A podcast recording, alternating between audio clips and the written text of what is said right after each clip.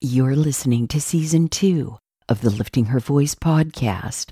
This is episode number 283, and today we'll read Matthew chapters 20 and 21 together. More parables, with several taking place in vineyards. Welcome to the Lifting Her Voice podcast, season two. I'm your host, Joy Miller and I invite you to grab your Bible and join me from the beginning, simply reading God's Word together. We built some spiritual muscles in 2020 with just the New Testament, but this year we're going all out, cover to cover, Old Testament and New. So whether with your first cup in the morning, your commute to work, or as the last thing on your mind before sleep, God's Word will equip you for every good work. Really glad you're here.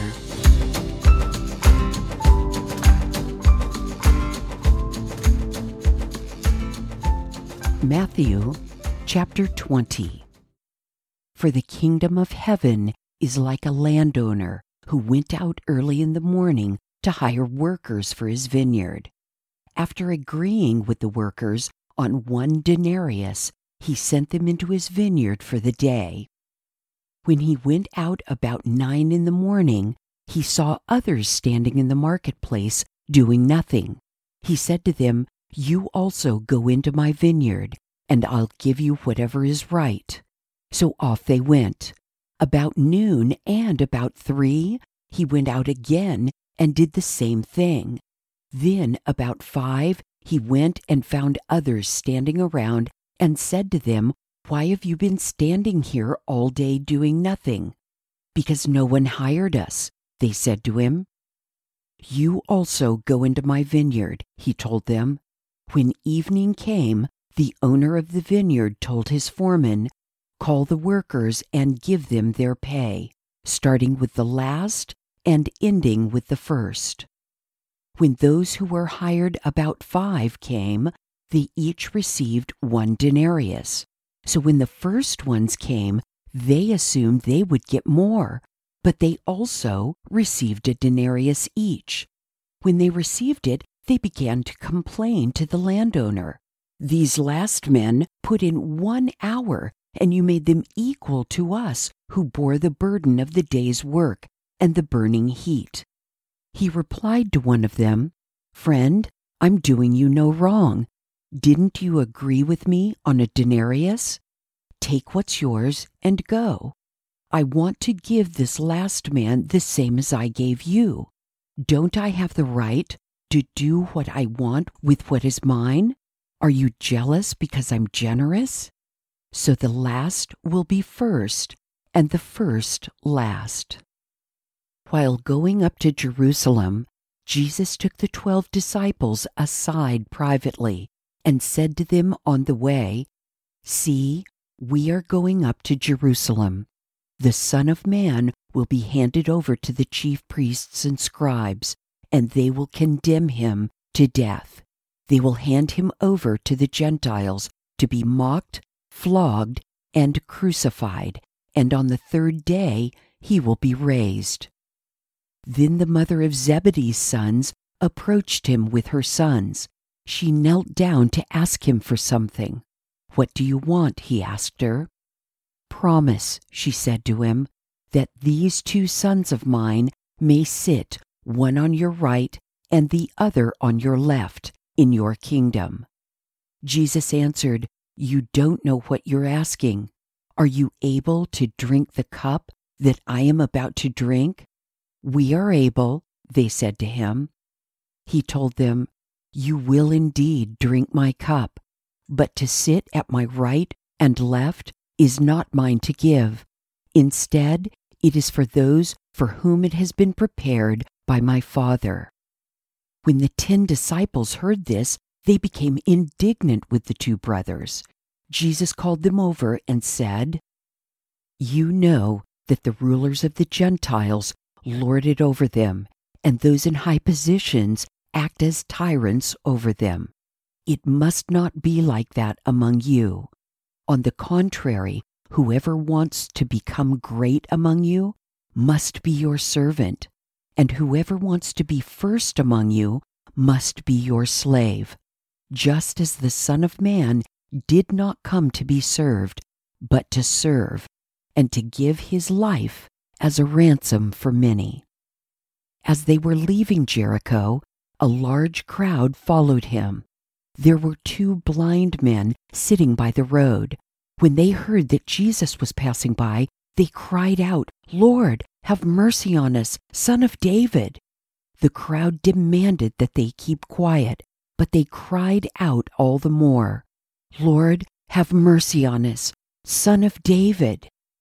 Jesus stopped, called them, and said, What do you want me to do for you? Lord, they said to him, open our eyes. Moved with compassion, Jesus touched their eyes. Immediately they could see, and they followed him. Matthew chapter 21 When they approached Jerusalem and came to Bethphage at the Mount of Olives, Jesus then sent two disciples, telling them, Go into the village ahead of you. At once you will find a donkey tied there with her colt. Untie them and bring them to me. If anyone says anything to you, say that the Lord needs them, and he will send them at once. This took place so that what was spoken through the prophet might be fulfilled. Tell daughter Zion, See, your king is coming to you, gentle and mounted on a donkey, and on a colt, the foal of a donkey. The disciples went and did just as Jesus directed them. They brought the donkey and the colt, then they laid their clothes on them, and he sat on them. A very large crowd spread their clothes on the road. Others were cutting branches from the trees and spreading them on the road. Then the crowds who went ahead of him and those who followed shouted, Hosanna to the Son of David! Blessed is he who comes in the name of the Lord! Hosanna in the highest heaven! When he entered Jerusalem, the whole city was in an uproar, saying, Who is this? The crowds were saying, This is the prophet Jesus from Nazareth in Galilee. Jesus went into the temple and threw out all those buying and selling. He overturned the tables of the money changers and the chairs of those selling doves. He said to them, It is written, My house will be called a house of prayer, but you are making it a den of thieves. The blind and the lame came to him in the temple, and he healed them. When the chief priests and the scribes saw the wonders that he did, and the children shouting in the temple, Hosanna to the Son of David, they were indignant and said to him, Do you hear what these children are saying? Jesus replied, Yes. Have you never read? You have prepared praise from the mouths of infants and nursing babies. Then he left them, went out of the city to Bethany, and spent the night there. Early in the morning, as he was returning to the city, he was hungry. Seeing a lone fig tree by the road, he went up to it and found nothing on it except leaves. And he said to it, May no fruit ever come from you again. At once the fig tree withered. When the disciples saw it, they were amazed and said, How did the fig tree wither so quickly? Jesus answered them, Truly I tell you, if you have faith and do not doubt, you will not only do what was done to the fig tree, but even if you tell this mountain, Be lifted up and thrown into the sea, it will be done. And if you believe, you will receive whatever you ask for in prayer. When he entered the temple, the chief priests and the elders of the people came to him as he was teaching and said, By what authority are you doing these things? Who gave you this authority? Jesus answered them, I will also ask you one question, and if you answer it for me, then I will tell you by what authority I do these things. Did John's baptism come from heaven, or was it of human origin? They discussed it among themselves. If we say, From heaven, he will say to us, Then why didn't you believe him? But if we say, Of human origin, we're afraid of the crowd, because everyone considers John to be a prophet. So they answered Jesus, We don't know. And he said to them, Neither will I tell you by what authority I do these things. What do you think? A man had two sons. He went to the first and said, My son, go work in the vineyard today. He answered, I don't want to. But later he changed his mind and went. Then the man went to the other and said the same thing. I will, sir, he answered, but he didn't go. Which of the two did his father's will? They said, The first. Jesus said to them, Truly I tell you, tax collectors and prostitutes are entering the kingdom of God before you. For John came to you in the way of righteousness, and you didn't believe him. Tax collectors and prostitutes did believe him, but you, when you saw it, didn't even change your minds then and believe him. Listen to another parable. There was a landowner who planted a vineyard, put a fence around it, dug a wine press in it, and built a watchtower. He leased it to tenant farmers and went away.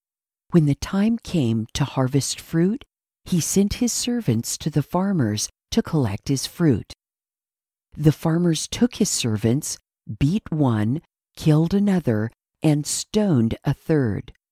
Again, he sent other servants, more than the first group, and they did the same to them. Finally, he sent his son to them. They will respect my son, he said. But when the tenant farmers saw the son, they said to each other, This is the heir. Come, let's kill him and take his inheritance. So they seized him, threw him out of the vineyard, and killed him. Therefore, when the owner of the vineyard comes, what will he do to those farmers? He will completely destroy those terrible men they told him, and lease his vineyard to other farmers who will give him his fruit at the harvest. Jesus said to them, Have you never read in the Scriptures? The stone that the builders rejected has become the cornerstone.